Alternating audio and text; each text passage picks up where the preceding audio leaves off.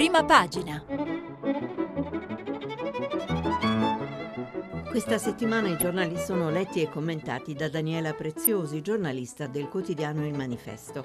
Per intervenire telefonate al numero verde 800 050 333, sms whatsapp anche vocali al numero 335 5634 296. E buongiorno ascoltatrici e ascoltatori, domenica 15 dicembre 2019, di fronte a me quattro gruppi di giornali, perché sono eh, i giornali quotidiani di oggi si dividono in uh, quattro mh, mm, maniere diverse di titolare. Cominciamo però con quelle diciamo, che eh, secondo me è la notizia di oggi, almeno in Italia, e la prendiamo da Repubblica. Repubblica titola Roma Sardina, sapete di cosa parliamo, vi leggo il sommario. Il, in piazza San Giovanni poche bandiere e slogan fai da te, obiettivo raggiunto, niente partito per ora, e dicono appunto gli organizzatori. Eh, su un palco improvvisato, volti sconosciuti, siamo 100.000, per la, questu- per la questura però meno della, della metà. In realtà questa Roma Sardina, questa foto di Roma Sardina si trova in tutti i giornali, anche quelli che poi non aprono sulla la manifestazione delle sardine che si è tenuta, del movimento delle sardine, questo lo dico per chi scende da Marte e che giustamente che si chiede di che sto parlando, e, ehm, del movimento delle, delle, sardine che si sono appunto incontrate ieri a Piazza San Giovanni, c'è questa foto molto bella da un drone in alto, eh, presa da un pezzo da, da, da davanti a, a, destra rispetto alla Basilica di San Giovanni, l'arcibasilica di San Giovanni, come poi leggeremo dalla, proprio dalla, dalla Repubblica, che è veramente è impressionante perché proprio sembra a una fuga, ha una fuga diciamo di prospettiva sulla sinistra in alto e sembra veramente un, un enorme banco di sardine strette strette e tutte che, che guardano eh, di lontano a un punto di fuga.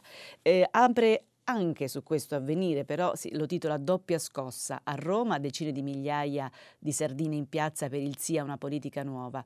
Conte, salviamo la popolare di Bari, Di Maio eh, frena, eh, la Lega una linea comune. Con questo eh, sommario avvenire ha messo un po' tutti gli avvenimenti della giornata, alcuni risulteranno scuri fin qui, ma mh, mm, ho cercato di, di, trovare un momento per eh, leggere notizie di tutte queste eh, cose, di cui, tutti questi avvenimenti di cui parla avvenire, eh, titolandolo doppia scossa, cioè insomma un momento di scossa per l'Italia. E ancora il manifesto. Sar arde subito, sempre quella foto di cui parliamo. La stampa invece eh, da sola eh, apre su eh, vicenda che avete sentito sull'avvenire, Salvini, salviamo l'Italia, governando tutti insieme. Insomma, una proposta che improvvisamente Salvini eh, ha fatto alla politica, anche alla maggioranza. Poi vedremo se eh, vi convince o no, cercherò di darvi eh, le, le, le, i termini per capire di che proposta si tratta. Poi invece c'è il gruppone di giornali che aprono sulla vicenda del caso della popolazione Popolare di Bari, che oggi ci sarà un vertice, ehm, un vertice probabilmente anche un Consiglio dei Ministri per uh, varare un decreto de, di salvataggio. E quindi il Corriere, Commissione sulle banche, parla di Maio, basta silenzi, chi sbaglia paghi. Tregua nella maggioranza, il sole 24 ore, Popolare di Bari, piano da un miliardo, sette inchieste dei PM verso un decreto. Il messaggero e il eh, mattino, ancora loro sempre per, eh, sulle, sulla Banca Popolare di Bari, banca da salvare per il Sud, il, e invece il mattino Pop Bari rilanceremo il Sud, entrambi, essendo dello stesso editore, hanno un'intervista al ministro dell'economia Gualtieri. I giornali della destra ancora su, ehm, sulle banche, eh, titola il giornale Le carte segrete sulla banca che il governo ci fa pagare, la mossa disperata di Banca Italia per non far fallire l'istituto. E invece libero, l'istituto pugliese dava soldi a tutti, una banca di Bari non merita aiuti avete sentito bene, una banca di Bari non merita aiuti. È evidente l'intento provocatorio, ci vuol far dire che noi, insomma, ci vuol far fare una polemica ehm, sul, su, su, un certo antimeridionalismo di questo titolo, ma noi siamo stati ieri da umili croniste nella, nella piazza delle Sardine e non abbocchiamo e andiamo avanti. E, ehm, invece il fatto e eh, eh, la verità, curiosamente, ma neanche troppo perché lo abbiamo verificato in questi giorni che succede spesso, eh, titolano entrambi, aprono entrambi sulla, eh, sul caso di Open, sull'inchiesta di Open, eh, quella che riguarda la fondazione che eh, ha aiutato Renzi nella sua ehm, scalata al potere, politicamente parlando naturalmente, in questo caso io parlo solo di questioni politiche, ci penseranno i magistrati e i bravissimi giornalisti d'inchiesta di cui vi sto leggendo i titoli a vedere se c'erano anche qualcosa che non andava dal punto di vista dei, della correttezza e, ehm, allora, il fatto intitola Eravamo 23 amici al, all'Harris Bar. La Guardia di Finanza sequestra la piantina di una cena, la piantina di una cena a Firenze con Boschi, Lotti, Carrai, Bianchi, Carbone e 18 donatori della fondazione. Quindi hanno fatto una cena e la Guardia di Finanza ha trovato una piantina. E invece la verità, ehm, i soldi di Open per far viaggiare Renzi con aerei privati di lusso. Tradendo lo statuto, la fondazione si è trasformata nel bancomat dell'ex premier, alimentato da finanziamenti provenienti da imprese in cambio di interventi politici favorevoli. Questo è proprio ciò che sospettano, con un certo ritardo, eh, sto leggendo la verità, eh, con un certo ritardo i PM. Di sicuro c'è che tra tour e alberghi per il Giglio Magico non si è badato a spese. Su questo non sono sicura che riusciremo a andare a fondo. Comunque è una campagna che il fatto e anche il, la verità stanno conducendo. Da tutta la settimana vi ho dato come ho potuto um, notizia. E adesso passiamo, um, attacchiamo le, le, le sardine. Un, tutti, i giornali, tutti i giornali hanno cronache semiserie, divertite, divertenti divertenti, eh, simpatizzanti, a volte invece ostili, ma insomma tutti, nessuno può evitare di fare un paginone, un, eh, o chi anche di più, sulle sardine. Io qui eh, non, vi do, non, vi leggo le cronache, godetevele eh, ciascuno scegliendo la propria lettura, il, la propria angolazione di lettura, vi dico che ho accanto a me appunto un gadget, era molto divertente la piazza, un gadget dove, appunto dove sono stata, la piazza in cui sono stata da, da, da cronista naturalmente, e, le sardine romane non sono le sardine ma sono Air Sardina e, e lo slogan diciamo, della sardina romana era diamoci tutti all'ittica, quindi un, una, una, maniera molto, molto, un approccio molto, molto ironico e molto poco militonto, però, um, no, levo il però, ed è stato uh, comunque un grandissimo successo uh, questa manifestazione. Vi leggo alcune, ehm, alcuni commenti, eh, solo una cronaca che però è una cronaca d'autore e la prendo da Repubblica ed è di Francesco Merlo. Un, la folla senza capi, la piazza del buonsenso e del buon cuore è arrivata a Roma, come eh, canta Venditti, malgrado voi. E poiché i numeri risentono della passione di chi li calcola, è molto onesto limitarsi a dire che qui c'è la grazia di Dio, c'è il banco delle sardine come dovizia mh, traboccante, mamme e papà, bambini e bambine, oggi siamo tutti piccole sardine. Una signora precisa che sardina vecchia fa buon brodino. Perché è venuta? Perché mi sento orfana.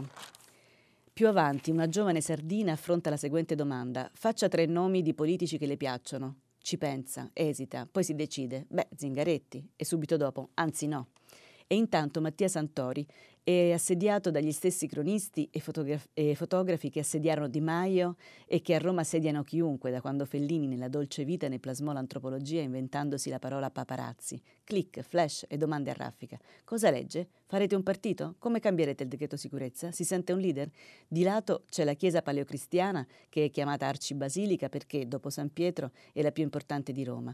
E come il vescovo si gonfia in arcivescovo, la basilica si gonfia in arcibasilica e anche la sardina diventa Arcisardina.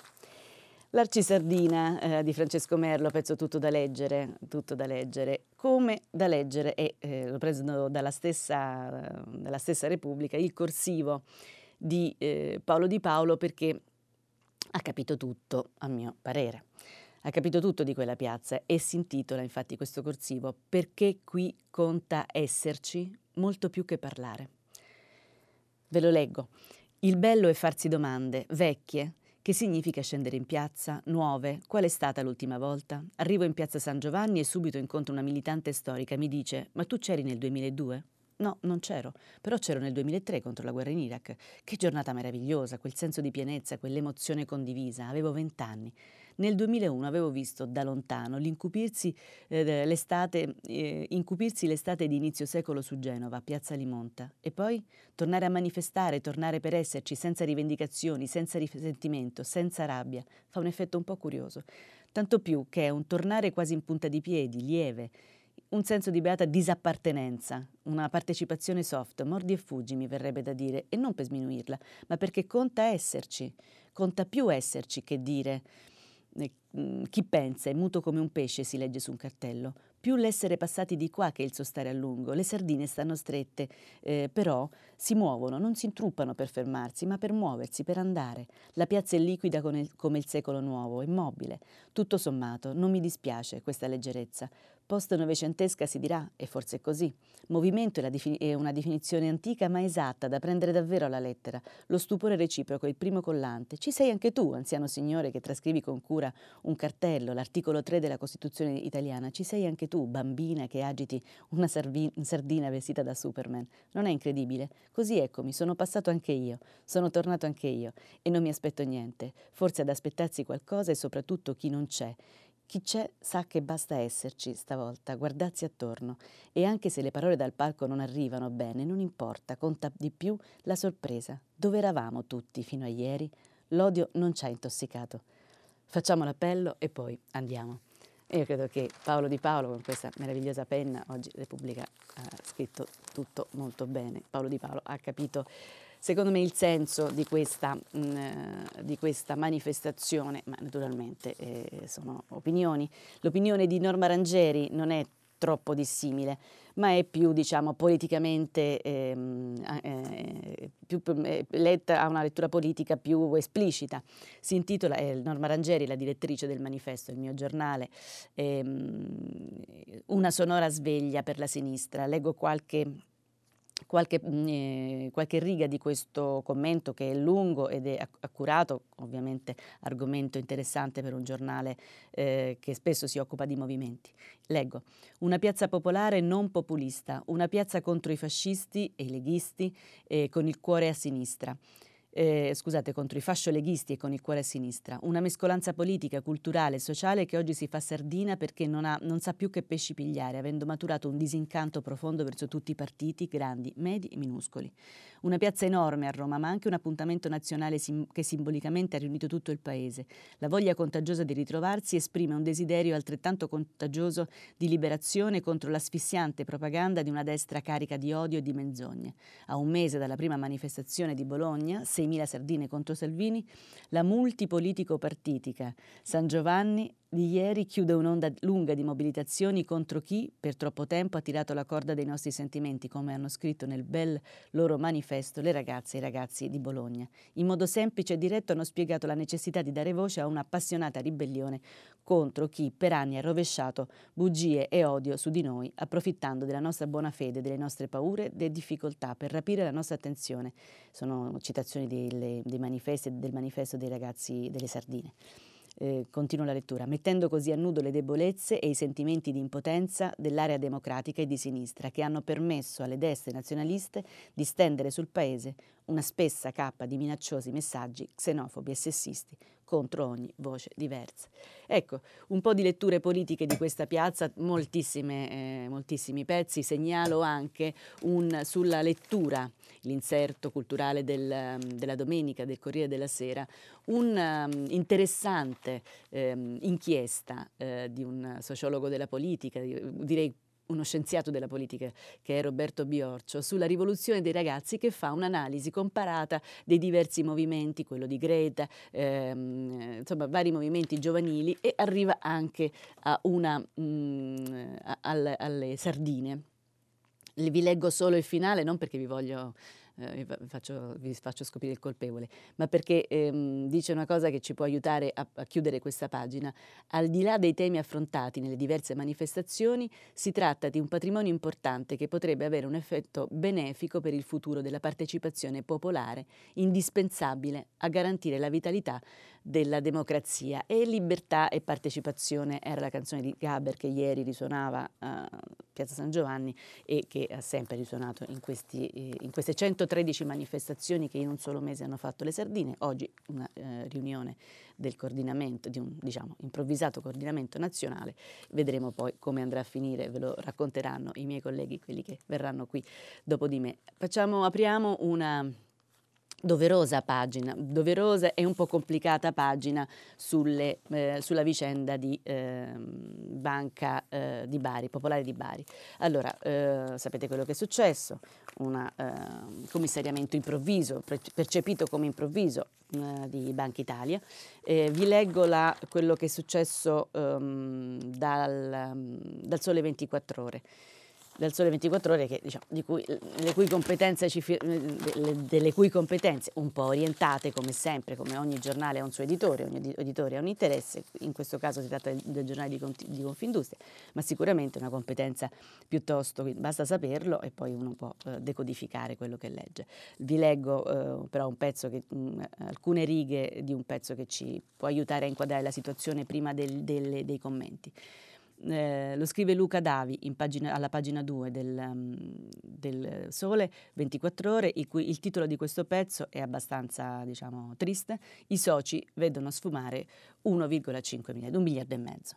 Luca Davi, leggo, correntisti un po' più tranquilli, dipendenti, azionisti obbligazionisti col fiato sospeso. Il commissariamento di Banca Popolare di Bari, deciso venerdì sera da Banca d'Italia, rassicura la clientela, garantendo la regolare operatività, ma di certo non può risolvere un problema ben più profondo, come quello delle perdite in capo 70.000, ai 70.000 soci della Popolare Pugliese, un esercito di piccoli azionisti che col tempo ha visto progressivamente ridursi il valore delle proprie azioni.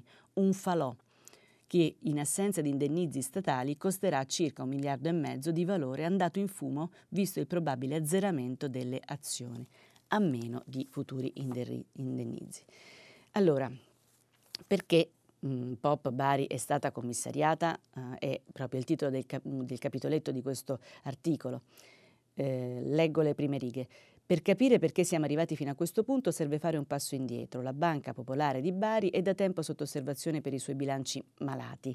L'onda lunga della crisi economica, unita alla gestione finita nel birino della Procura, Consom e Banca Italia, fa accumulare perdite anno dopo anno, tanto che nel giro di quattro anni il rosso totale è superiore al miliardo. La crisi esplode in maniera plastica lo scorso giugno, quando la banca si presenta all'appuntamento con la semestrale con indici patrimoniali sotto i minimi ehm, regolamentari complice la, corro- la, continua corrosione di capitale. Qui insomma c'è una sfilata di numeri che non vi leggo perché altrimenti diventiamo un terno all'otto, ma comunque la situazione patrimoniale deve ammettere la banca eh, nella relazione semestrale fa emergere du- dubbi significativi sulla capacità del gruppo di continuare eh, la propria attività eh, operativa in un'ottica di funzionamento in un futuro prevedibile. Come se non bastasse, lo scorso 18 giugno la Banca d'Italia invia gli ispettori per una nuova ispezione. L'indagine è in corso, tuttora, ma le evidenze sono chiare. La banca ha ormai circa un quarto dei propri titoli, dei propri crediti totali in condizione di deterioramento.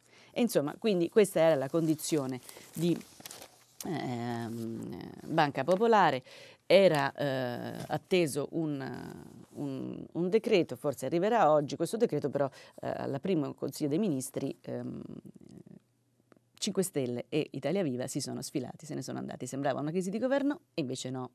E invece no perché leggiamo oggi eh, sia dal Corriere della Sera l'intervista a Di Maio, Um, avete visto, era il titolo principale eh, della, del, del, Corriere della Sera, l'intervista a Di Maio, non ve la leggiamo tutta, ma eh, titola, mm, è, è, è, fatta da Alessandro Trocino, eh, si parla un po' di tutto, ma in particolare c'è questa vicenda delle banche perché ricordate, aveva, eh, quando eh, il Partito Democratico e i 5 Stelle erano l'uno contro l'altro, uno al governo e una all'opposizione, cioè l'opposizione stava al Partito Democratico, sono, e anche quando invece viceversa il Partito Democratico era al governo e i 5 Stelle all'opposizione, sulle banche se ne sono dati di santa ragione, il, la campagna contro il decreto banche mh, di, di, Renzi, poi la, la campagna banche, su Banca Etruria, eh, le vicende familiari, ricordate è stato un argomento che adesso si è un po' oscurato perché poi si è parlato di Bibbiano, però insomma all'epoca erano le banche, Banca Etruria che si parlava, quando, quando il PD e i 5 Stelle non erano amici, erano nemici, insomma, avversari. Allora, cosa dice mm, il, um, il, ministro degli esteri, ma in questo caso nella sua funzione di capo politico dei 5 Stelle? Eh, se una banca fallisce non è colpa dei risparmiatori, la solidità del sistema è fondamentale, ma se ci sono manager che hanno prestato soldi allo scoperto devono pagare, il tempo del silenzio è finito. E, mh, Trocino gli chiede, ma eh, lei frena sul decreto legge, ma non sarebbe meglio prima salvare i risparmi di 70.000 famiglie? E risponde, Possiamo fare tutte e due le cose, avviare in Consiglio dei Ministri il procedimento che metta agli atti i nomi di chi ha ricevuto i soldi allo scoperto, facendo chiarezza sui legami politici locali e contestualmente mettere a riparo i risparmi. E bisogna far partire la commissione d'inchiesta sulle banche. Lo Stato deve mettere i soldi per salvare i conti correnti. Dobbiamo fare in modo che quella banca sia nazionalizzata. Il nostro progetto è la banca pubblica degli investimenti. Ma oggi, domani in realtà, chiede eh, Trocino, ma si riferisce a oggi, lo votate o no il, de- il decreto? Daremo due risposte, una ai mercati e l'altra ai cittadini. Mi sembra un sì mi sembra un sì, ma un sì che spieghi che non è che stanno dando i soldi alle banche per salvare i, mh, mm, eh, i banchieri come eh, accusavano di fare il Partito Democratico eh, tempo addietro, insomma mh, mm, stanno dando le, i soldi alle banche per salvare i risparmiatori. Ebbene, vabbè, comunque insomma li stanno dando e, e i risparmiatori per fortuna possono stare tranquilli. E, ehm, mh, c'è una, una, un gesto gentile, in questa intervista c'è un gesto gentile nei confronti delle, delle sardine e um, una, una, cosa, un accenno al futuro di questo governo. Eh, il, il, giornalista chiede, lei continua a parlare di nuovo di contratto di, del governo, e, e perché insiste con il contratto? Non le ricorda il fallimento della Lega, del, con la Lega? E lui risponde, veramente eh, non, sono stato il primo a parlare di cronoprogramma, poi lo possiamo chiamare come vogliamo, contratto, agenda, elenco, l'importante è mettere nero su bianco le cose da fare e quando farle. Io, Nicola e Giuseppe siamo d'accordo, io, Nicola e Giuseppe siamo uh, il, il trio delle eh, de, che, che, diciamo di quelli che vogliono mandare avanti eh, il governo, manca un nome a questo, Nicola naturalmente Nicola Zingaretti, mh, mm, Giuseppe naturalmente Presidente del Consiglio, manca un nome a questi che vogliono mandare il, il governo. Lo troviamo a pagina 9 del Corriere della Sera, eh, intervistato da Maria Teresa Neri, troviamo il nome di Matteo Renzi, eh, io Nicola e Giuseppe, manca uno degli azionisti, non il principale, ma insomma uno che si sente importante, eh, che fa un po' l'ago della bilancia. E, ehm, ed è appunto Matteo Renzi. Vi leggo qualche, eh, qualche risposta che dà alla giornalista che lo intervista. Senatore Renzi, il governo rischia di cadere eh, sulla Banca Popolare di Bari? Per me no. Quindi già uno. Eppure Italia Viva ha dato lo stop al decreto. L'altra sera si è consumata una grave scorrettezza. Prima il Premier ha rassicurato tutti sul fatto che non vi sarebbe stato alcun decreto. Poi all'improvviso si sono convocati i ministri mezz'ora prima su un testo tutto da verificare. Questo non è modo di procedere. Ho visto che Conte si è scusato, lo apprezzo. Per noi l'incidente è chiuso. Quindi parteciperete al salvataggio della banca pugliese? Tutte le persone responsabili hanno il dovere di dare una mano ai risparmiatori e ai lavoratori. Casomai la vera questione è capire perché sulle banche si sia fatta una campagna vergognosa e squallida in passato contro di noi. Ma ormai è storia. E insomma, eh, ce l'ha con i 5 Stelle naturalmente. Questo è il rischio di allearsi con eh, ex avversari. E, ehm, e qui eh, giustamente io credo Renzi racconta eh, il fuoco di fila che ha subito eh, dai 5 Stelle sia quando era Presidente del Consiglio sia nei, nelle volte successive. E, ehm, ma il, il, il, tempo è galantuomo, dice, dice Renzi, e la verità arriva prima o poi, ma arriva poi il caso Open, varie cose. Vi dico una delle frasi che mi sembrano significative. La domanda che fa la giornalista, le polemiche sulla fondazione Open vi hanno causato dei danni? Nei sondaggi scendete? È la domanda. Risposta, dopo le tonnellate di fango che ci hanno scaricato addosso mi pare che i dati siano ottimi. Siamo ancora vivi. Il tentativo di infanticidio è fallito saremo al 10% alle prossime politiche. Ecco cosa dice Matteo Renzi, certo resta da vedere quando saranno le prossime politiche.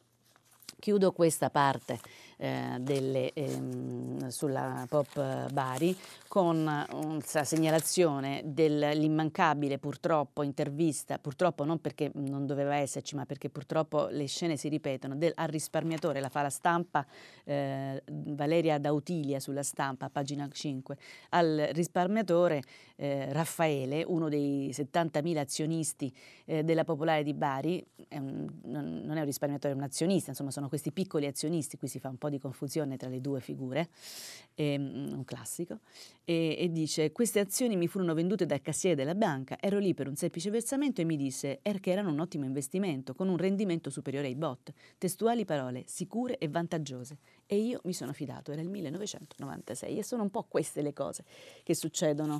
Um, un po' questo, insomma, purtroppo è quello che torna eh, su, quando in, queste vicende delle banche. Allora, ehm, chiudiamo questa pagina segnalando che io non ho trovato articoli sul lavoro, tranne che sul lavoro, volevo chiudere la pagina economica con un, uh, un, un riferimento al lavoro, l'unica cosa che trovo eh, scorrendo i giornali, posso sbagliare naturalmente, ma insomma la più evidente è un primo processo che si avvia nel Piemonte ehm, lo prendo da Massimo Franchi, pagina 6 del manifesto, eh, ricatti e 20 ore di lavoro al giorno, il eh, caporalato made in Nord Italia, a giudizio sei imprenditori e un caporale per aver sfruttato 20 lavoratori stranieri. Ecco, volevo, volevo dirvi che mm, poco, poco, presente il tema del lavoro, ehm, eh, nonostante insomma, le grandi crisi che stiamo vivendo in questi giorni. Cambiamo pagina, cioè facciamo, eh, ricordate che Avvenire e ehm, Stampa aprono su un colpo di scena che ha fatto Salvini da leader incompatibile,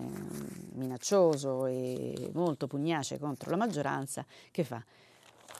Lo dice, lo scrive Cesare Zapperi a pagina 10, lo scrivono tutti i giornali, prendo da Cesare Zapperi a pagina 10 del Corriere della Sera, Salvini una mossa bipartisan, tutti uniti per salvare il paese. Ecco qua, a Conte chiedo un comitato per fare ciò che serve, scrivere regole e poi votare. Leggo il pezzo, l'attacco del pezzo. Un comitato di salvezza nazionale, sostenuto da tutte le forze politiche di maggioranza e di opposizione, che si concentri su circa cinque urgenze da affrontare e sulle nuove regole del gioco, legge elettorale, prima di tornare comunque in tempi brevi alle urne. Matteo Salvini abbandona non solo metaforicamente la felpa di lotta indossata e indossata la giacca blu e la camicia bianca del politico responsabile, getta sul tavolo scusate, non c'erano le virgole, quindi il, il, respiro doveva essere più lungo, getta sul tavolo una proposta sorprendente. Stiamo vivendo un momento drammatico in cui dovremmo fermarci e smetterla di fare polemica, dice dal palco del No Tax Day di Milano. Se rischia di saltare una banca come la Popolare di Bari e, e all'Ilva perdono il lavoro migliaia di persone, un'intera regione può finire in ginocchio. Faccio un appello a tutti quelli che hanno a cuore il futuro dell'Italia. Fermateci, fermatevi, fermiamoci. Ui. Fermiamoci, fermatevi, dice Salvini. Perché fa questa proposta? Ci sono molte ipotesi ehm, sulle, sui giornali. Vi leggo quella eh, di, di, del professore, dello storico eh, Giovanni Orsina, particolarmente sulla, sulla stampa, particolarmente attento alle evoluzioni del mondo della destra e a pagina 21 ci spiega che ci sono tre ragioni per le quali, tre possibili ragioni, il triplice messaggio del capitano. Eh, la mossa eh, fatta ieri da Salvini è interessante e potenzialmente gravida di conseguenze, scrive il professore Orsina salto diciamo, le, eh, le citazioni che abbiamo già letto, l'appello inatteso e impegnativo si presta a tre diversi livelli di lettura. Il più semplice e il superficiale è quello della comunicazione. Ieri è stata la giornata delle sardine e il leghista doveva rubare loro un pezzetto di scena. Più a fondo e con un grado superiore di complessità troviamo il livello tattico. Il governo Conte è molto fragile, ma è pure tenuto insieme da due potenti spince, spinte centripete. Il desiderio dei parlamentari di prolungare la legislatura e lo stesso Salvini in versione spauracchio populista. Potrebbe collassare presto? Ma pure sopravvivere per mesi. Le sardine, inoltre, per quanto siano un fenomeno allo stato nascente, emotivo e prepolitico, un effetto politico lo hanno eh, avuto, stanno riaccendendo un po' di entusiasmo a sinistra. In queste condizioni non è facile per l'opposizione tenere alta la tensione, alimentando l'attesa di una spallata definitiva che però di occasione in occasione viene sempre rinviata. Lanciare un'idea, l'idea di una grande alleanza emergenziale può servire allora a smuovere le acque, riprendere l'iniziativa, alimentare le contraddizioni nel campo avverso. E così, come se il capitano, no scusate, ritiro, eh, l'ex ministro Salvini si fosse, eh, che, che avesse capito che forse questo governo così e cos'ha comunque va avanti e sta cercando di prendere un altro ba- passo ehm, e chissà se, eh, se, queste sardine hanno anche ottenuto diciamo, quello che sta succedendo su- sui sondaggi hanno aiutato a ottenere quello che sta succedendo sui sondaggi, cioè che eh, la Lega per la prima volta è in trend eh, decrescente. Allora, un'altra pagina tanto vi debbo che una, due, eh, due mm, proseguo di, del, di, due sequel che abbiamo, due, due, temi sequel che abbiamo letto in questi giorni, vi debbo assolutamente una eh, notizia, e cioè che Pagina, la prendo dalla pagina 11 del Corriere della Sera. Vi ricordate abbiamo parlato di cannabis light, abbiamo parlato a lungo di canapa ieri durante la, lo spazio con gli ascoltatori.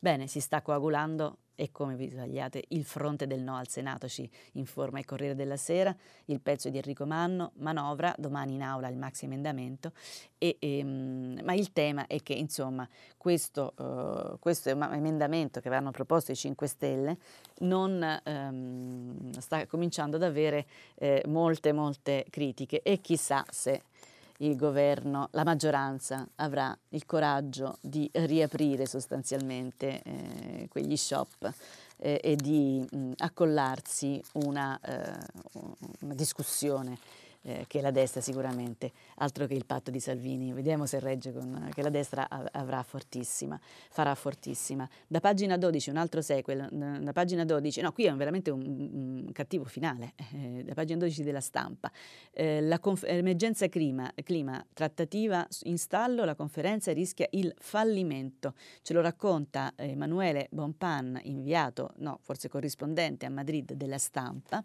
e insomma ci racconta che eh, nei corridoi della COP25 di Madrid aleggia appunto la parola fallimento. Poteva essere la COP dell'ambizione, delle soluzioni concrete, l'ultimo check prima del grande appuntamento del prossimo anno a Glasgow per rendere pienamente operativo l'accordo di Parigi e invece si sta rivelando la COP della vergogna il senso di déjà vu, la conferenza fallimentare di Copenaghen, eh, eh, scusate, della conferenza di Copenaghen è diffuso. Ieri è stata rimandata per ben cinque volte la plenaria finale, niente compromesso sul, niente testo finale sul tema. Insomma, ehm, il negoziato che doveva concludersi con un avvio eh, di, eh, di, di, provvedimenti eh, degli stati sul, su, contro l'emergenza clima eh, finisce, finirebbe con un, con un niente di, di, fatto? Così sembra. Qual è il problema? Dietro lo stop, scrive eh, Bonpan, pesa un'alleanza trasversale di governi negazionisti e sovranisti, soprattutto USA, Brasile e Australia. Gli USA, che sono usciti dal negoziato, con, mh, mm, continuano ad avere una presenza molto forte e poco positiva, spiega un delegato europeo che preferisce l'anonimato in quanto i negoziati sono ancora in corso.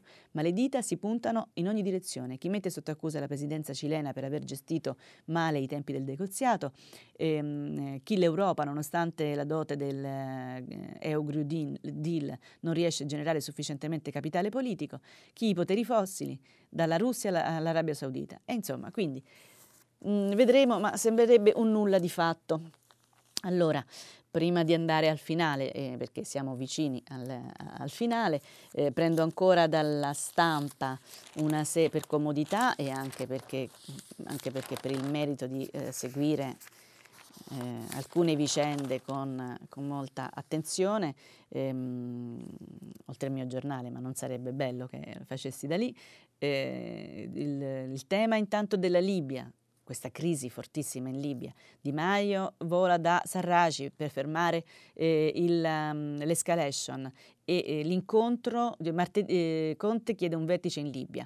Ehm, vi leggo il, um, il retroscena di, di Francesco Semprini che scrive da New York, l'immobilismo si è interrotto, o almeno sembra. Il ministro degli esteri Luigi Di Maio si rega martedì a Tripoli per una serie di consultazioni con il governo di accordo nazionale nel tentativo di dare una prima attuazione agli intenti emersi nel corso della trilaterale di Bruxelles. Il vertice, svoltosi venerdì a margine del Consiglio europeo, era stato chiesto e ottenuto da Conte per definire, assieme alla cancelliera tedesca Merkel e al presidente Macron, una roadmap volta a far tornare l'Europa al centro dei rapporti con la, la Libia. La prima di Di Maio a Tripoli, la Farnesina però afferma che però nessun impegno è stato calendarizzato, alcune fonti fanno trapelare che nella missione del ministro possa rientrare una tappa a Bengasi. Ehm, interrompe di fatto un immobilismo durato a lungo da parte dell'esecutivo romano e che stava contagiando anche il resto degli attori europei, al netto degli sforzi tedeschi in vista della conferenza di Berlino. E insomma, mh, mm, qualcosa mh, dicono di fare, lo scetticismo, scusate, è d'obbligo, ehm, le nostre implicazioni eh, sono fortissime, sapete che abbiamo discusso per anni ehm, e litigato e sono saltati i governi sui rapporti eh, sui migranti che arrivano dalla Libia. Ovviamente finché ci sarà la guerra in Libia mh, mm, i migranti parte, giustamente scapperanno, perché, eh, soprattutto quelli chiusi nei campi di ehm, concentramento praticamente. E, ehm, e, quindi un tema così eh, fondamentale, eh, lo scrive anche eh, la stampa, che non è un giornale bolscevico, un, un tema così fondamentale, insomma, spez- adesso si interrompe l'immobilismo durato uh, a lungo, dice appunto la stampa. Allora, segnalo anche che ehm, la polizia in Algeria eh, arresta 400 persone dopo ehm, le elezioni, anche lì una polveriera, e, ehm, e dico anche, segnalo, solamente segnalo, sapete, da avvenire, una ehm, pagina molto interessante sempre mh, sugli esteri, vabbè, Avvenire è specializzato, no, sulle, mh, eh, no sui migranti, eh, Avvenire lavora molto eh, su questi temi, eh, segnalo eh, una, um, un'intervista all'arcivescovo eh, Scicluna sul dovere di accogliere i migranti ma con equilibrio e il sostegno dell'Europa, si intitola Malta, il porto dei fragili. E ehm, abbiamo parlato di Malta per mh, mm, la giornalista che finalmente insomma, comincia a vedersi la verità e eh, Malta è anche questo, chissà se le due cose, se, eh, le due cose non si incrociano.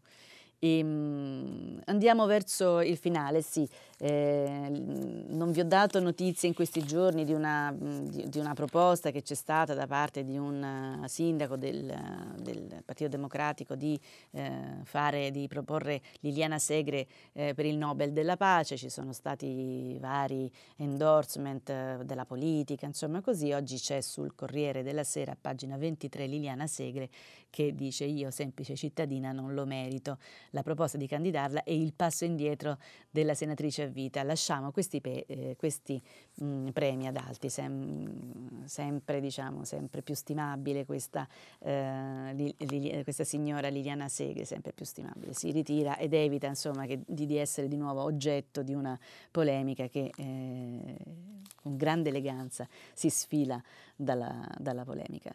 E, ehm, mh, abbiamo da segnalare, vorrei segnalare anche l'Espresso che oggi è in edicola, eh, sapete naturalmente, e, ehm, mh, il, anche, anche l'Espresso ha Liliana Segre in copertina eh, ed è anzi nominata, è, è il, il, momento delle persone dell'anno, ogni testata diciamo eh, nomina la persona dell'anno. Qui l'Espresso fa un ex equo, Liliana Segre, testimone della nostra storia, delle sue tragedie, della possibilità di rinascite, e Olga Misic, testimone dei giovani che in tutto il mondo si battono per la democrazia e la libertà, la giovane russa, lo sapete, insomma così. E quindi in copertina le persone dell'anno sono due donne, una giovanissima, una un pochino più um, eh, âgée, ma entrambe molto forti. E, e, una terza donna voglio citare dal, ehm, dall'Espresso, c'è un'intervista ehm, alla filosofa ehm, americana eh, nordamericana, diciamo così, degli Stati Uniti, statunitense, Nancy Fraser, è una femminista che parla di una nuova alleanza, il, il titolo sta nella pagina precedente, ehm, La sinistra salvata dalle donne. E vi leggo solamente una, um, una parte. Eh, si parla di ehm, Leggo subito, va? Una nuova alleanza, un populismo di sinistra, egalitario, anticapitalista, femminista, capace di riconoscere il valore del lavoro di cura, delle attività grazie alle quali forgiamo e manteniamo le relazioni sociali. È quel che propone Nancy Fraser, docente di filosofia politica alla New School for Social Research di New York, per uscire dalla falsa alternativa eh, fra il populismo reazionario e il neoliberismo progressista. Entrato in una profonda crisi di egemonia, il neoliberismo progressista ha tradito la classe operaia e revocato molte delle politiche che mantenevano in equilibrio la sfera della produzione economica con la sfera della riproduzione sociale, gettando le basi per l'affermazione del populismo reazionario. Può essere sconfitto, sostiene Nancy Fraser, soltanto da un nuovo blocco egemonico che impari dal femminismo cosa significa oggi lavoro, classe, lotta di classe. Allora, la prima domanda. In uno dei suoi eh, ultimi libri, Il vecchio muore e il nuovo non può nascere, dal neoliberismo progressista a Trump, eh, eh, lei adotta una categoria gramsciana di interregnum per analizzare la crisi attuale che, finisce, eh, che definisce multipla. Ci spiega cosa intende? E cosa intende Nancy Fraser? C'è un un ambito della crisi che è economico, uno finanziario e uno ecologico, poi una dimensione politica e sociale. Si tratta dunque di una crisi multipla, ogni settore è in crisi e si interseca con gli altri, convergendo in un sentimento diffuso. Così non si può andare avanti. È la rottura del senso egemonico. Gramsci però ci insegna che una crisi non diventa storicamente generativa fino a quando non viene vissuta come tale e si decide di agire per cambiare l'ordine sociale. Per ora le redazioni valgono eh, vengo, le, scusate, per ora le reazioni vengono per lo più da destra, dai movimenti populisti e reazionari, ma non è troppo tardi per una proposta progressista, a condizione che si riconosca che la crisi del capitalismo finanziarizzato è anche la crisi sistemica di un particolare ordine sociale. La finanziarizzazione dell'economia ha cambiato la relazione tra mercato e Stato, ha esasperato la crisi climatica e distrugge l'energia necessaria alla vita familiare, alla solidarietà sociale, alla mh, produzione e riproduzione dei legami legami sociali.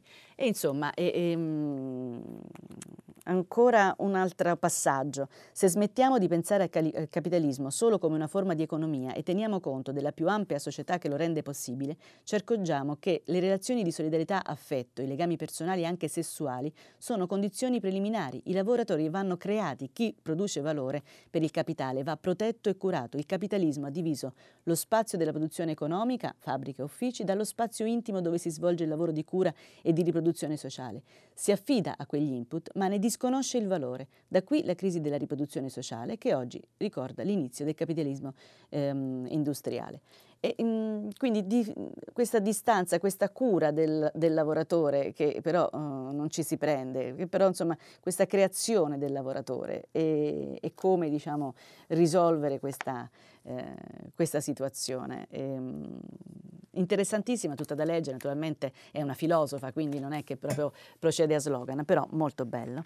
Io uh, l'ultima lettura, siccome oggi è domenica e non abbiamo prima pagina, possiamo concedere anche noi, eh, concedersi anche noi qualche lettura eh, culturale in senso stretto, uh, la prendo dal, dal ehm, dal domenicale, la domenica di, eh, del Sole 24 Ore, tutto da leggere come sempre. In particolare qui Lina Bolzoni recensisce eh, un libro di Nicola Gardini, pittore e scrittore, e parla di Leonardo, si intitola Rinascere contro la barbarie. Bene, parla di Leonardo, ehm, racconta di un colpo di spugna, di come Leonardo dice, invitava i, i pittori a osservare le macchie casuali che una mm, spugna lascia su un muro così da ricavarne varie invenzioni. Leonardo, come il suono delle campane nelle quali si può intendere quelle e dire quello che ti pare. E, ehm, e, quindi Leonardo diceva appunto ai pittori di guardare questi colpi di spugna e nel congedo rivendica il valore generale del suo metodo. Il senso non è dato, è costruzione, è fabbrica di messaggi che crescono via via dilatandosi, ramificandosi, distillandosi sulla, mm, sul, sull'ultima propagine di un vocabolo, per mezzo di risonanze simboliche metafore che di primo acchitto anche il lettore esperto non potrebbe mancare. Anche il lettore, insomma, deve collaborare alla rinascita del testo. Era quello che vi volevo dire, anche il lettore deve collaborare. Abbiamo finito e ci vediamo tra poco, ci sentiamo tra poco per le telefonate. Daniela Preziosi, giornalista del quotidiano Il Manifesto, ha terminato la lettura dei giornali di oggi. Per intervenire chiamate il numero verde 800 050 333, sms whatsapp anche vocali al numero 335 5634 296. Si apre adesso il filo diretto di prima pagina. Per intervenire e porre domande a Daniela Preziosi, giornalista del quotidiano Il Manifesto, chiamate il numero verde 800 050 333 sms whatsapp anche vocali al numero 335 5634 296. La trasmissione si può ascoltare, riascoltare, scaricare in podcast sul sito di Radio 3 e sull'applicazione Rai Play Radio. Eccoci tornati, adesso tocca a voi. Eh, approfitto di un ascoltatore, anzi un'ascoltatrice forse, eh, per leggere una notizia di cui non ho dato no, notizia, appunto, scusate, sui guai giudiziari del Presidente del Consiglio regionale della Valle d'Aosta. Dice ehm, Paola, il vero cancro italiano restano le mafie. Il presidente del Consiglio regionale della Valle d'Aosta e degli assessori dimessi per sospetto eh, voto di scambio con l'andrangheta e eh, da almeno di 15 anni presente in regione in tutti i gangli dell'economia, stesso discorso all'Italia centrale, oltre all'Emilia, adesso anche l'Umbria. E mi piacerebbe sapere anche se anche nei fallimenti bancari i giri di denaro c'entrano. Non lo so, questo dipenderà, saranno le inchieste sia in Valle d'Aosta sia altrove, le inchieste a, a stabilirlo, però in effetti non avevo dato questa notizia. Pronto? Pronto, buongiorno. Buongiorno a lei. Eh, mi chiamo Giusto e telefono dalla provincia di Cosenza. E niente, volevo esprimere un parere un po' discorde rispetto alle sardine, ma non in linea con quanto viene detto. Vediamo se riesco ad esprimere in poche parole il tutto. Prego, prego, non si, non si dispiaccia, siamo pronti al, al pluralismo, non, si, non abbia timore, esprima tutte le sue dissensi. Da premettere, che non premettere che non sono un elettore di destra, quindi mi creda in quello che sto, sto dicendo. Vabbè, guardi, anche, anche, se era di destra le chiedevo lo stesso. E... No, no, perché a volte il, mondo viene diviso tra bianchi e neri, ma ci sono tante sfumature. Dire, Non è questo il caso nostro, per cui parliamo senza, le, non, non, la interrompo più. Mm, coraggio, dica che cosa, che cosa non le... Okay. Allora, faccio una premessa. Io insegno a scuola, quindi tutti i giorni sono a contatto con i, con i giovani. E poi, come premessa, voglio anche riportare eh, i risultati OXE che hanno descritto una situazione drammatica per quanto riguarda la preparazione dei nostri studenti. Questa è, diciamo, è la premessa. Per quanto riguarda le sardine, io sono rimasto male, mi sono sentito anche offeso nel fatto che intervistato una sardina di Taranto da Lucia Annunziata, che le aveva posto la domanda cosa ne pensava dei ragazzi di Hong Kong, questa ha risposto che non entrava nel merito. Lì sono rimasto male perché io ricordo quando ero all'università, a parte le prese di posizione politiche, a parte quando ci furono i fatti di Tiananmen che portarono a grandi discussioni no, per aprirci a quel mondo, c'è un'apertura di, eh, di, verso il mondo e di, che oltrepassavano i confini nazionali perché c'era uno sguardo molto molto più ampio. E che io trovo le sardine molto provinciali molto legate al nemico di turno, che in questo caso è Salvini, ma che, come, dire, come direbbe Cavafis, i barbari non arrivano e quelli non sanno più che fare, perché chiaramente il nemico di turno viene meno, ma viene meno, meno anche le nostre idealità.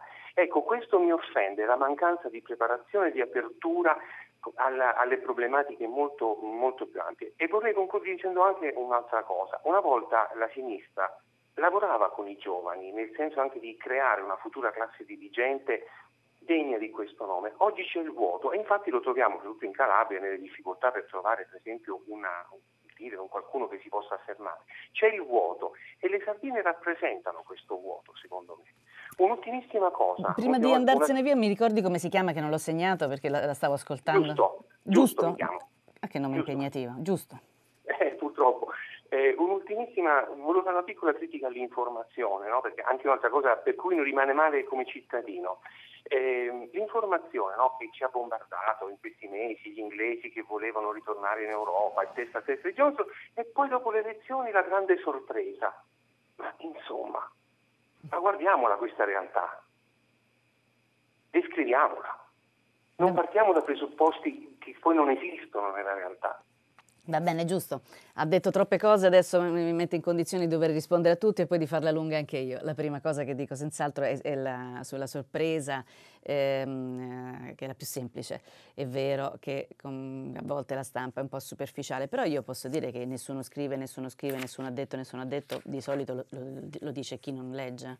Perché insomma, mm, guardate che esiste tanta, tanta informazione, può piacere o non piacere, può essere fatta male, però eh, l'offerta politica fino a che diciamo, il cielo ce la conserva, l'offerta scusate, editoriale finché il cielo ce la conserva è, è molto ampia. Quindi io eh, ho letto, mm, la sorpresa è stata solamente nei titoli, ma ci sono mm, state molte, eh, molte analisi che poi le, eh, anticipavano le vicende eh, di, ehm, di, break, di, di, Gran Bretagna. Ma la cosa naturalmente che eh, mi incuriosisce è la vicenda della sardina che non sa che cosa, che non, non si esprime sul, su Hong Kong e che non riempie, secondo giusto, il vuoto, ma lo rappresenta. È un punto di vista naturalmente. Lui, mh, mm, giusto ci raccontava quando gli studenti occupanti di movimenti di altre stagioni alla domanda su una qualsiasi delle crisi politiche internazionali si sarebbe lanciato sicuramente in una risposta, in una lettura. Certo, questi giovani eh, probabilmente hanno meno ehm, meno, diciamo, meno classico impegno rispetto appunto alle categorie alle, alla, della sinistra classica. Avrebbe preferito giu, eh, giusto una sardina che eh, rispondeva a una banalità, qualche, qualche, banalità. A me non dispiace quando eh, Mattia Sartori, che non considero Lenin e non gli chiedo neanche di essere Lenin, ehm, eh, si sfila do, da, da, domande a cui eh, non ha le risposte. Per esempio ricordo di avergli fatto una domanda sull'Ilva di Taranto, colpevolmente forse io, e lui mi ha detto guarda non lo so perché non me ne sono occupato di questa vicenda. Mi, piace, mi piacciono le persone che anziché andare per slogan o per eh, sentito dire, pur di dare una risposta, eh, ammettono, diciamo così, di non avere eh, una risposta per tutto. Del resto non sono um, governanti, sono giovani in formazione, formazione politica che, che, che, fanno delle proposte che non sono neanche, diciamo, um, non, non, hanno neanche la pretesa di essere esaustive, un programma di... è una proposta di metodo, mi sembra, più che... Dopodiché eh, sono sempre meglio i movimenti di prima, per carità, certo, quando noi eravamo giovani giovani, anche io penso che il movimento a cui ho partecipato io era bellissimo, ma ero anche più giovane e c'è un intreccio diciamo, personale eh, nel, nel, nel, ricordo dei movimenti precedenti. Non lo so, non voglio esagerare, non voglio mitizzare, voglio tenere però le sardine al loro posto e non è quello delle scatole. Pronto? Sì, eh, buongiorno. Buongiorno. Buongiorno a tutti. Eh, si chiama? Mi chiamo Giovanni Fiera, telefono dalla Spezia. Grazie Giovanni. Eh, complimenti a lei per la bella settimana di conduzione. Eh, Grazie, andiamo avanti subito. Sì, telefono, telefono, a proposito del fallimento della più grande banca del meridione attuale, eh, la Banca Popolare di Bari, credo si chiami. Sì. Allora si tratta dell'ennesimo eh, fallimento di banca qui in Italia, le banche venete, le toscane, prima il Banco di Sicilia, eccetera, insomma, tante banche che falliscono senza che mai nessuno venga, venga punito, perché interviene sempre lo Stato, come ha detto lei con toni come dire, di contentezza quasi, a salvare, interviene lo Stato a salvare i risparmiatori, eh? ma con quali soldi se non con quelli eh, dei risparmiatori in particolare eh, del posto, eh, ma poi di tutti, anche i miei, aumentando eh, il debito pubblico. Il debito pubblico che è già uno dei più cospicui del mondo, 2.500 miliardi che poi incidono su tutto, sul, anche sul cuneo fiscale eh, sulle ore de, de lavorate. Eh? mm. che implicano la delocalizzazione dei, delle industrie altrove, perché se il lavoro costa tanto, perché il debito pubblico è tanto, eh, le industrie se ne vanno dall'Italia, eccetera. Insomma, veda un po' lei di darmi una risposta su questo. La risposta diciamo, sarebbe molto complessa, però ci sono varie cose che lei ha detto. Intanto le aziende se ne vanno non tanto perché il lavoro costa molto, ma perché l'Italia spesso, mm, mm, spesso ha diciamo, eh, una burocrazia eh, complicata, delle lungaggini, eh, i distretti non sempre eh, funzionano, insomma le aziende se ne vanno, è una, mm, un capitolo dentro il quale ci sono molte cose e rispondere diciamo così all'ingrosso non fa bene a nessuno di noi. Viceversa, su quello che lei diceva, caro Franco, io non so a quale banca eh, lei ha appoggiato i suoi, ammesso che l'abbia fatto, i suoi risparmi. A me incuriosisce, eh, forse ho letto con un tono di contentezza il fatto che i risparmiatori, i risparmiatori veri, eh, vengono salvati. Eh, vengono salvati quelli sì che sono incolpevoli, perché sono persone che si sono, hanno messo i propri conti correnti e quelli eh, Mm, quello che un po' mi infastidisce, ma eh, sicuramente è un limite mio, eh, il fatto che spesso i cronisti parli, eh, scusate, ehm, definiscano dei risparmiatori eh, i piccoli azionisti. Ora, cioè quelli che hanno comprato appunto le, le azioni e, e abbiamo letto uno ehm, eh, sulla stampa che diceva eh, l'impiegato che avevo davanti spesso insomma si ha una, una mm, fiducia nei confronti dell'impiegato che, eh, che ci cura le, le, le, cosette nostre diciamo nelle banche. Questo l'impiegato gli ha detto questo è sicuro, vai tranquillo, investi qua. E, ehm, e invece erano... Oh, allora, bisogna, ed era una sola insomma come si dice a Roma. E, ehm, allora bisogna capire Qui bisogna capire se c'è stata una comunicazione eh, fallace, insomma se c'è un reato dentro, questa, eh, dentro in questo momento. E chi l'ha fatto, se chi ha insegnato all'impiegato la cosa sbagliata o se l'impiegato che è stato costretto o ha dovuto dirlo o lo, o lo diceva al cliente.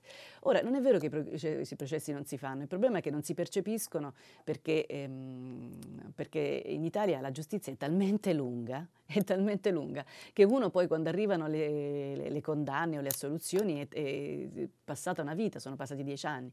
I processi si fanno, ehm, però appunto non si percepisce diciamo, il senso di giustizia perché quando arriva la soluzione eh, arriva tardissimo. E, e, ripeto, eh, il mio senso di contentezza è psicanalitico, diciamo, era per i risparmiatori, quelli veri. Per i piccoli azionisti bisogna capire se ci hanno provato, perché chi, chi compra delle azioni ci prova, insomma, prova a investire. Bisogna capire se sono stati raggirati o meno. È successo in molte altre branche, come sapete, la vicenda Etruria, molte. Per cui abbiamo imparato, insomma, qual è il metodo con cui si dovrebbero leggere queste vicende. Pronto? Eh, pronto, buongiorno. Buongiorno. Eh, mi chiamo Cosima, chiamo da Pesaro. Eh, volevo porle un paio di domande, diciamo, eh, che mi sembrano collegate l'una all'altra. Eh, una è quella che riguarda i contenuti delle proposte delle sardine.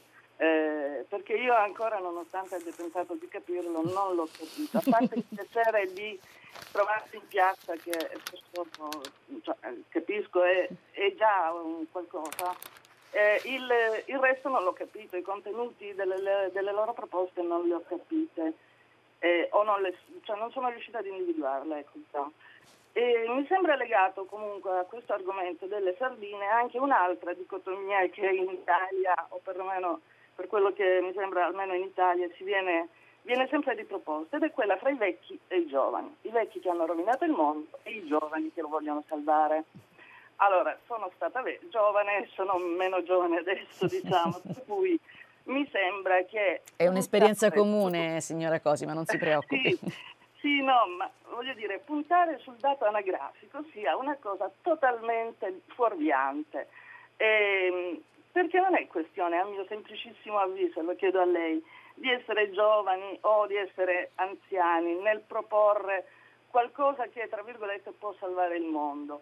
Eh, secondo me è, è, avere un'idea di come e di cosa deve essere questo mondo, insomma, diciamo, un progetto se vogliamo, e questo progetto a mio semplicissimo avviso è venuto a mancare, eh, se, se, una volta c'è stato, se, dico se, adesso è venuto a mancare, manca.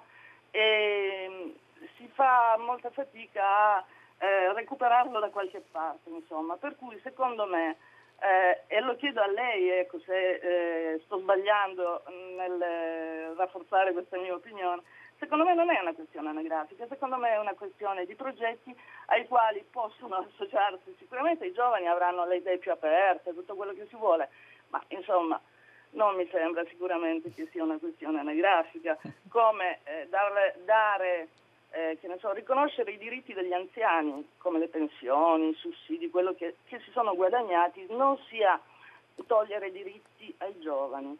Cioè, eh, riconoscere i diritti sacrosanti dei giovani non implica il dover togliere dei diritti agli anziani, che per tantissimi motivi probabilmente se li sono guadagnati, insomma, ecco.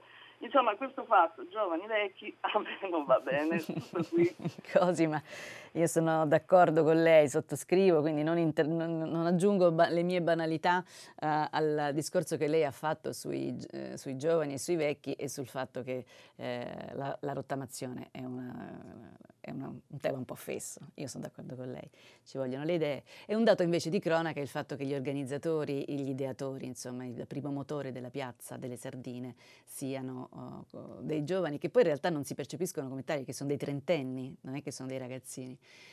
Infatti, Cosima, la piazza di ieri non era una piazza di giovani e giovanissimi, era una piazza eh, molto eterogenea, ma con una certa eh, diciamo, quota di mh, persone di mezza età, della mia età, e anche una bella quota di senior ehm, che appunto eh, avevano trovato, come hanno scritto alcuni eh, ottimi analisti e osservatori, hanno trovato diciamo, di nuovo la possibilità, lo sfogo per manifestare il dissenso verso una, um, una, una maniera populista e, eh, e, il discorso dell'odio che un po' eh, attraversa le città, oltre che la comunicazione politica. Per quanto riguarda i ehm, contenuti delle sardine, io adesso non vorrei apparire come un ufficio stampa delle sardine perché non sono degna soprattutto, non, non, eh, sono solo una cronista, sono un umile cronista.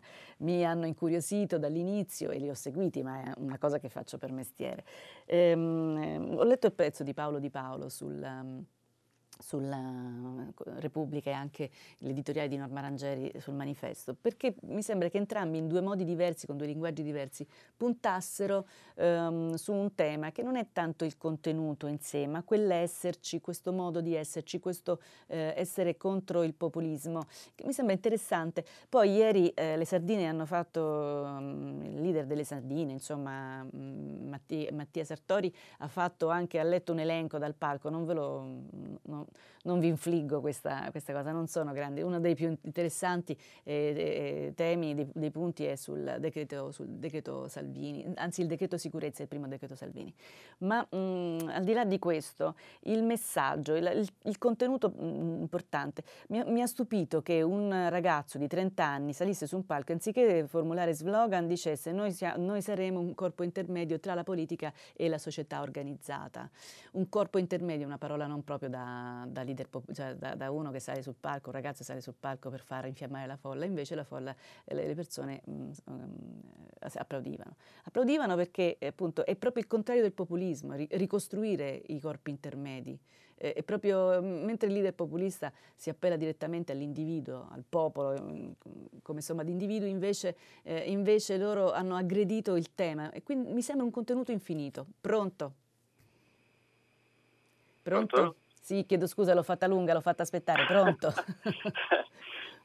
Buongiorno, Buongiorno, a lei, lei e a quelli di Rai 3.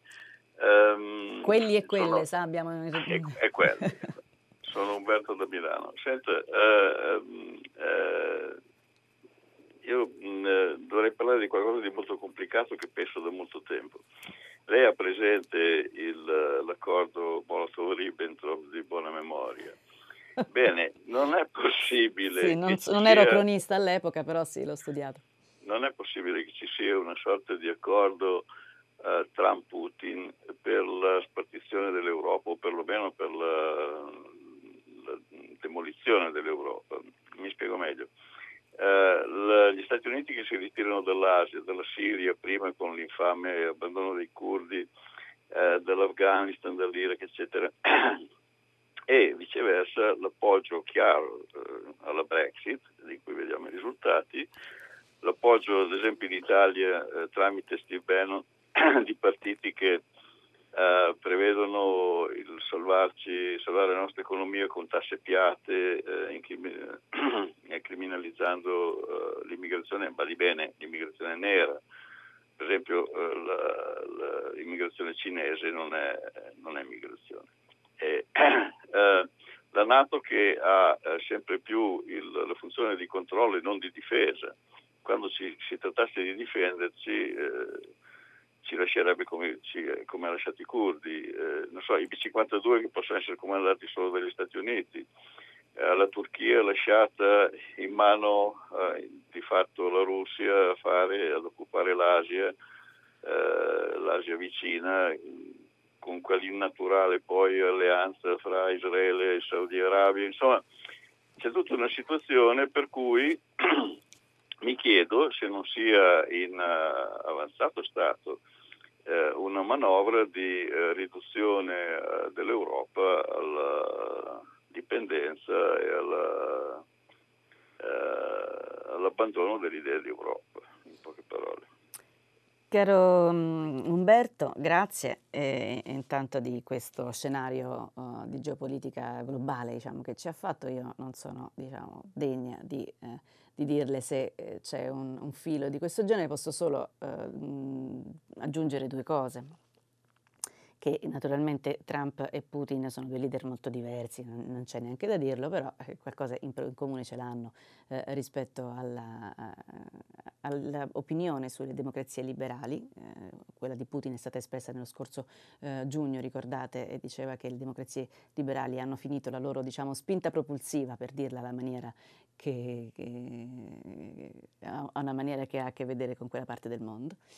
E, ehm, e sicuramente, eh, non so se c'è un accordo scritto, perché quello Molotov-Ribbentrop era, era, un patto vero, ehm, però sicuramente, eh, poi non so lei chi metterebbe nella parte del nazista, caro Umberto, io non, non oso, perché non, non, lo farei questo paragone, eh, sicuramente c'è un accordo, diciamo, di fatto, oggettivo si direbbe, contro l'Europa. Allora, eh, dico solo due cose per farla breve, Trump è il primo che si, con, eh, si eh, congratula con Johnson eh, per la vittoria ed è una vittoria, è, è, stato uno dei grandi soffiatori di fuoco sulla Brexit Trump e dall'altra parte eh, Putin, non lo nasconde, ha interesse a una eh, Europa debole e divisa.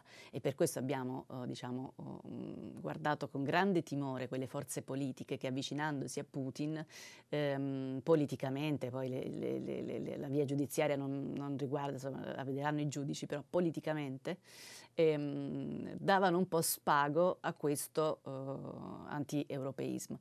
E ci chiediamo se i sovranismi, eh, cioè i nazionalismi nostrani, sia in Italia che in Europa, siano genuini eh, del tutto genuini o organici oggettivamente al disegno di chi l'Europa la vuole smontare, quindi alla forza di potenze straniere.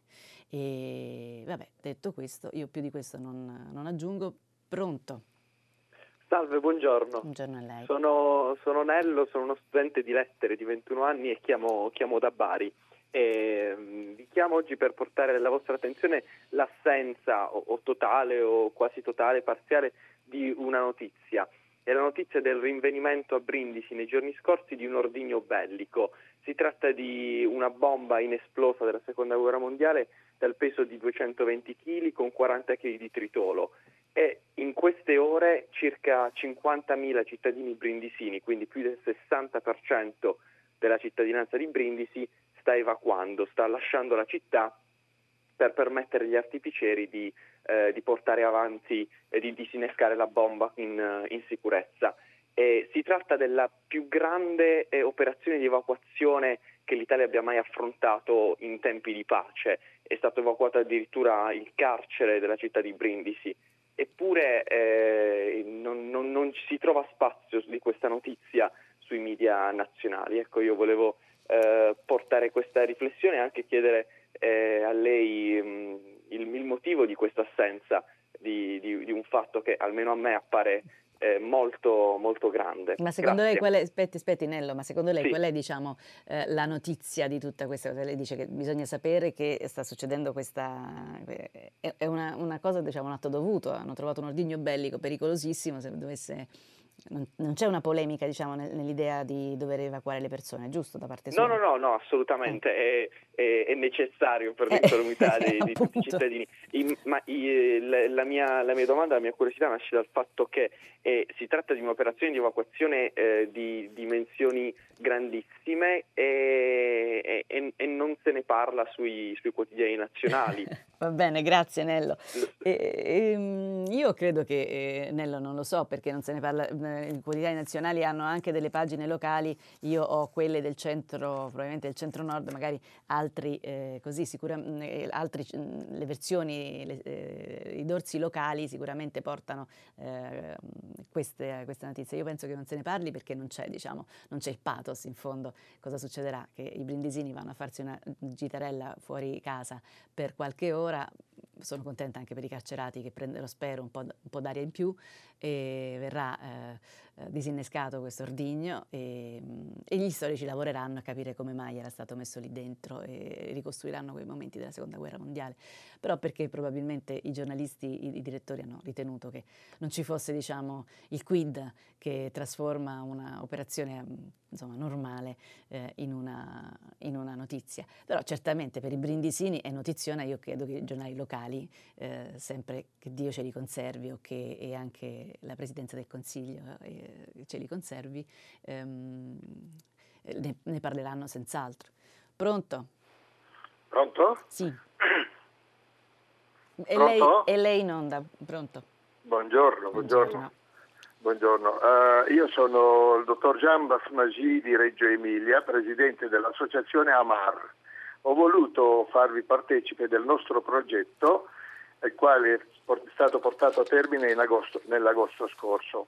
E l'associazione, in seguito a, di aver visto una fotografia di un bambino mutilato siriano al quale è stata applicata una bottiglia per poter scrivere, abbiamo deciso di progettare eh, un per produrre arti artificiali e donarlo alla, al popolo, alla popolazione siriana. È stato nel 2017, la città di Reggio è stata vicino a noi tutta quanta, con le sue eh, istituzioni, comune, CGL, circoli, insomma noi in sette mesi siamo riusciti a, a comporre questo laboratorio enorme che riesce a produrre 500 arti attraverso la stampante per mezzo della stampante eh, 3D.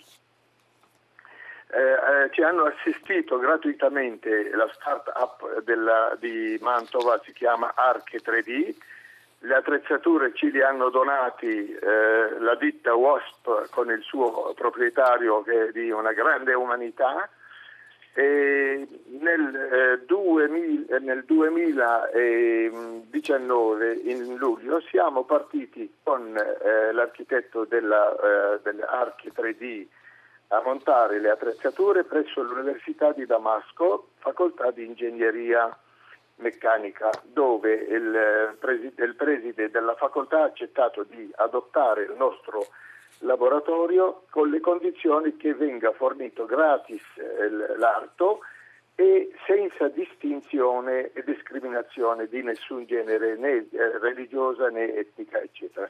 E così fu. Abbiamo passato dieci giorni meravigliosi con grande stanchezza in Siria, con la, mm, con, eh, sono stati selezionati dieci laureandi che hanno appreso in una maniera stupenda eh, la, la l'arte di, di produrre questi eh, arti artificiali e che tuttora ci mandano continuamente dei filmati. E noi il giorno 12 di dicembre abbiamo festeggiato, ho incontrato la gente che ci ha sostenuto al Circolo Pigal eh, con tanta eh, gioia, abbiamo illustrato il progetto con un filmato fatto dal regista Scillitani, un regista reggiano è stato un grande successo che noi abbiamo voluto condividere con voi, con la, con la, la popolazione italiana, visto che si parla sempre di cose brutte. Oggi l'unico problema che noi abbiamo è quello di trovare, visto che in Siria eh, le, le, le, le, attrezzature di base sono state distrutte, la, la luce, l'erogazione della corrente elettrica viene interrotta spesso e questo ha danneggiato un po' le nostre attrezzature. Stiamo cercando di raccogliere fondi per fare il fotovoltaico per dare autonomia. Ma la cosa che ci ha colpito, e vorrei dirlo anche dal punto di vista umano, è che tutti i problemi adesso sono dovuti all'embargo, l'embargo che strangola la popolazione siriana eh, che non riesce ad avere nulla. Va bene. Ci, ci abbiamo impiegato cinque mesi per portare la roba, perciò chiedo di al mondo di lasciare stare quella popolazione a leccarsi le ferite e ritornare al proprio paese, al, al, al proprio normale cercando di, risal- di, di rialzarsi. Presidente. Grazie per l'opportunità che mi avete Grazie dato, che qui a Reggio non me l'hanno data con, con i, i, mass media nostri. Grazie, grazie mille. No, no, grazie, grazie a lei, Presidente. E buone, e buone, feste. Grazie a lei, complimenti per questa scelta, per, ci ha dato l'occasione di parlare della vicenda siriana di cui da tempo ormai insomma, non si parla più, anche dell'embargo. La ringrazio molto, applausi per la sua iniziativa. Pronto? Eh, sono Giuseppe da Siracusa. Buongiorno Giuseppe. E le voglio dare un, una bellissima notizia da prima pagina della nostra città. Vede dopo il fallimento, perché di un fallimento si tratta, è inutile negarlo, quello della conferenza di Madrid. Oggi sì. a Siracusa verranno piantati mille lecci e sarà creato il bosco delle Troiane. Lei sa che la certo. tradizione della nostra bellissima città sono le rappresentazioni classiche. Certo. E quest'anno ci sono state le Troiane ed Elena. Ebbene, l'architetto Stefano Boeri, nel corso delle rappresentazioni appunto delle Troiane, ogni fine spettacolo consegnava a dei bambini queste piante di leccio, che adesso ne sono stati raccolti mille e oggi sono, saranno piantati proprio in questo bosco delle Troiane a Siracusa. E fra l'altro questo è solo un inizio, il primo tassello, perché il progetto prevede di piantarne 6.000, pensi un po', in una città come Siracusa che ha bisogno tantissimo di verde. E quindi volevo dare questa notizia a tutti quanti e soprattutto di lietare i bambini che qualche speranza ce l'abbiamo e che quindi bisogna guardare al futuro, a quel futuro che deve essere diverso da quello che oggi certamente calpestiamo ogni giorno quindi un segno di speranza. Grazie Giuseppe, anche, anche qui applausi alla piantumazione di, queste, eh, di, questi lecci per le troiane e applausi alla vostra iniziativa e un pochino di speranza senz'altro. Certo, se Siracusa diciamo, eh, sorride, però Madrid sta veramente eh, facendo piangere in questo momento. Pronto? Buongiorno, io mi chiamo Clara e sono rimasta colpita dall'assoluta impenetrabilità del muro di silenzio che ha avvolto l'appartenenza politica e partitica dei dirigenti, degli amministratori ai vertici della Valle d'Aosta che sono stati accusati di aver chiesto voti alla potente andrangheta che si è insediata in Valle d'Aosta. Sono rimasta colpita e quindi ho fatto attenzione tutto ieri ai vari TG, sia Mediaset sia Rai, ho, ascoltato le rassegne stampa e niente un muro impenetrabile. Lei non è preoccupata, lei non può dirci invece che di che appartenenza sono, perché se si fosse no. trattato di 5 Stelle sarebbero già stati sbattuti come mostri in prima pagina per un semplice Ah, lei vuole sapere, mi dia il tempo? No, non, non, non l'ho visto perché ho letto Ma rapidamente. non è venuta questa curiosità? sì, no, no, certo, certo, però siccome non era argomento da eh, rassegna stampa per me oggi, sa perché? Perché eh, la, il, per, per, quella cosa che dico, ho dato, so. ne ho dato notizia, ne ho dato notizia così en passant, però eh, siccome c'è sempre il problema dei processi che quando si aprono bisogna capire quanto sono solide queste indagini. E allora mi, eh, mi, eh, mi riservavo diciamo, di approfondire. Però lei vuole sapere di che partiti sono e ci mettiamo poco questo a vederlo, datemi 5 minuti, ma non so se ce li abbiamo, eh, ma lo, faremo, lo, farò senz'altro per... Eh, no, in questo momento non lo so, ma lo farò senz'altro, ehm, eh, ve lo racconterà senz'altro il mio, eh, chi mi succederà qui alla direzione. È vero, è vero, touché, cara Clara. pronto? Pronto, buongiorno. Buongiorno. Eh, Renato da Padova. Eh, ho ascoltato poco fa la telefonata di un'ascoltatrice, tale Cosima, la quale eh, diceva che secondo lei non deve esserci nessuna contrapposizione tra giovani e anziani, no? Sì. Nel senso che lei diceva, sì, gli anziani hanno i loro diritti e se li sono guadagnati sì. e i giovani hanno i propri. C'è un piccolo problema che per soddisfare entrambi i diritti eh, ci vogliono troppi soldi, quindi da qualche parte bisogna ridurre la spesa. Faccio l'esempio. Il produttore di quota 100 sposta di fatto 20 miliardi in direzione di anziani, quindi quei soldi sono sottratti alla spesa pubblica in generale e anche ai giovani. Ecco, per i giovani cosa viene fatto? Eh, dunque concludo che telefona un anziano, eh, quindi non sono di parte in questo caso, però osservo che i giovani sono trascurati. Eh, lei ha qualche risposta? Eh, scusi, eh, perché i giovani sono trascurati? No, no, sul fatto che le risorse sono limitate e mi pare che in questo frangente gli anziani ne assorbono una parte esorbitante. E quindi che facciamo? facciamo? Tagliamo agli anziani così che diciamo... Gli... No, no, non ne tagliamo. Io chiedo a lei se ci sono risorse sufficienti per mantenere un sistema pensionistico che assorbirà ancora più risorse, eh, mentre i giovani hanno difficoltà a trovare lavoro e andranno in pensione secondo le L'anno del mai. Eh, sì, certo, ecco. certo, certo.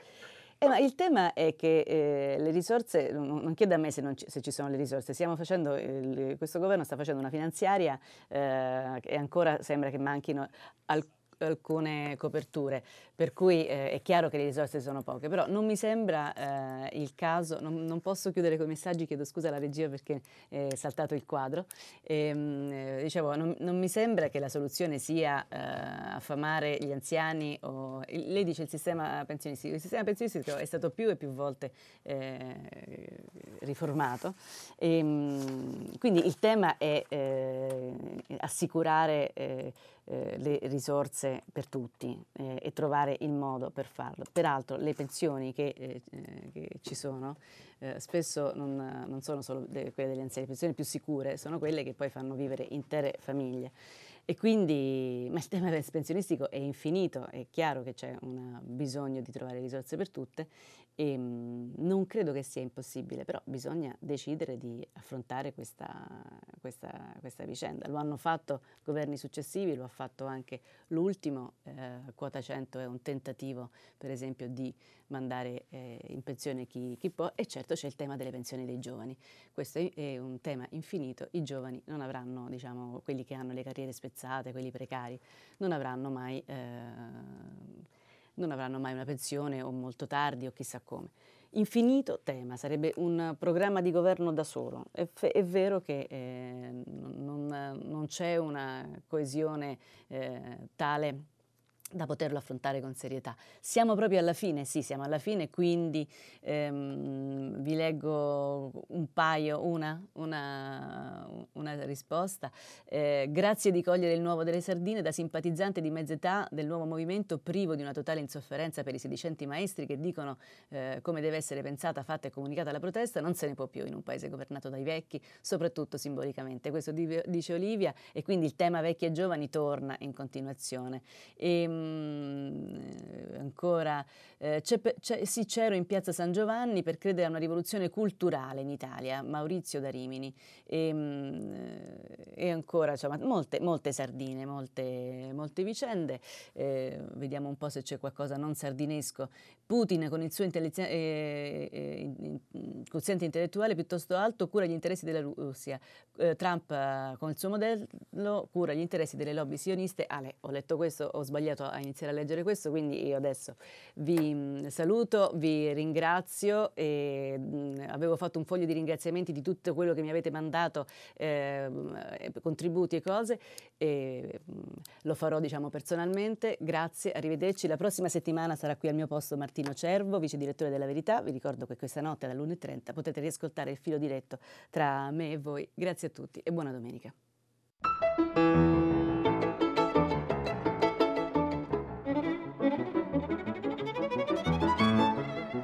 Termina qui il filo diretto tra gli ascoltatori e Daniela Preziosi, giornalista del Manifesto. Da domani, lunedì 16 dicembre, la trasmissione sarà condotta da Martino Cervo del quotidiano La Verità. Prima pagina è un programma a cura di Cristiana Castellotti. In redazione Maria Chiara Beranec, Natascia Cerqueti, Manuel De Lucia, Marco Pompi. Posta elettronica prima pagina chiocciolarai.it. La trasmissione si può ascoltare, riascoltare e scaricare in podcast sul sito di Radio 3 e sull'applicazione Rai Play Radio.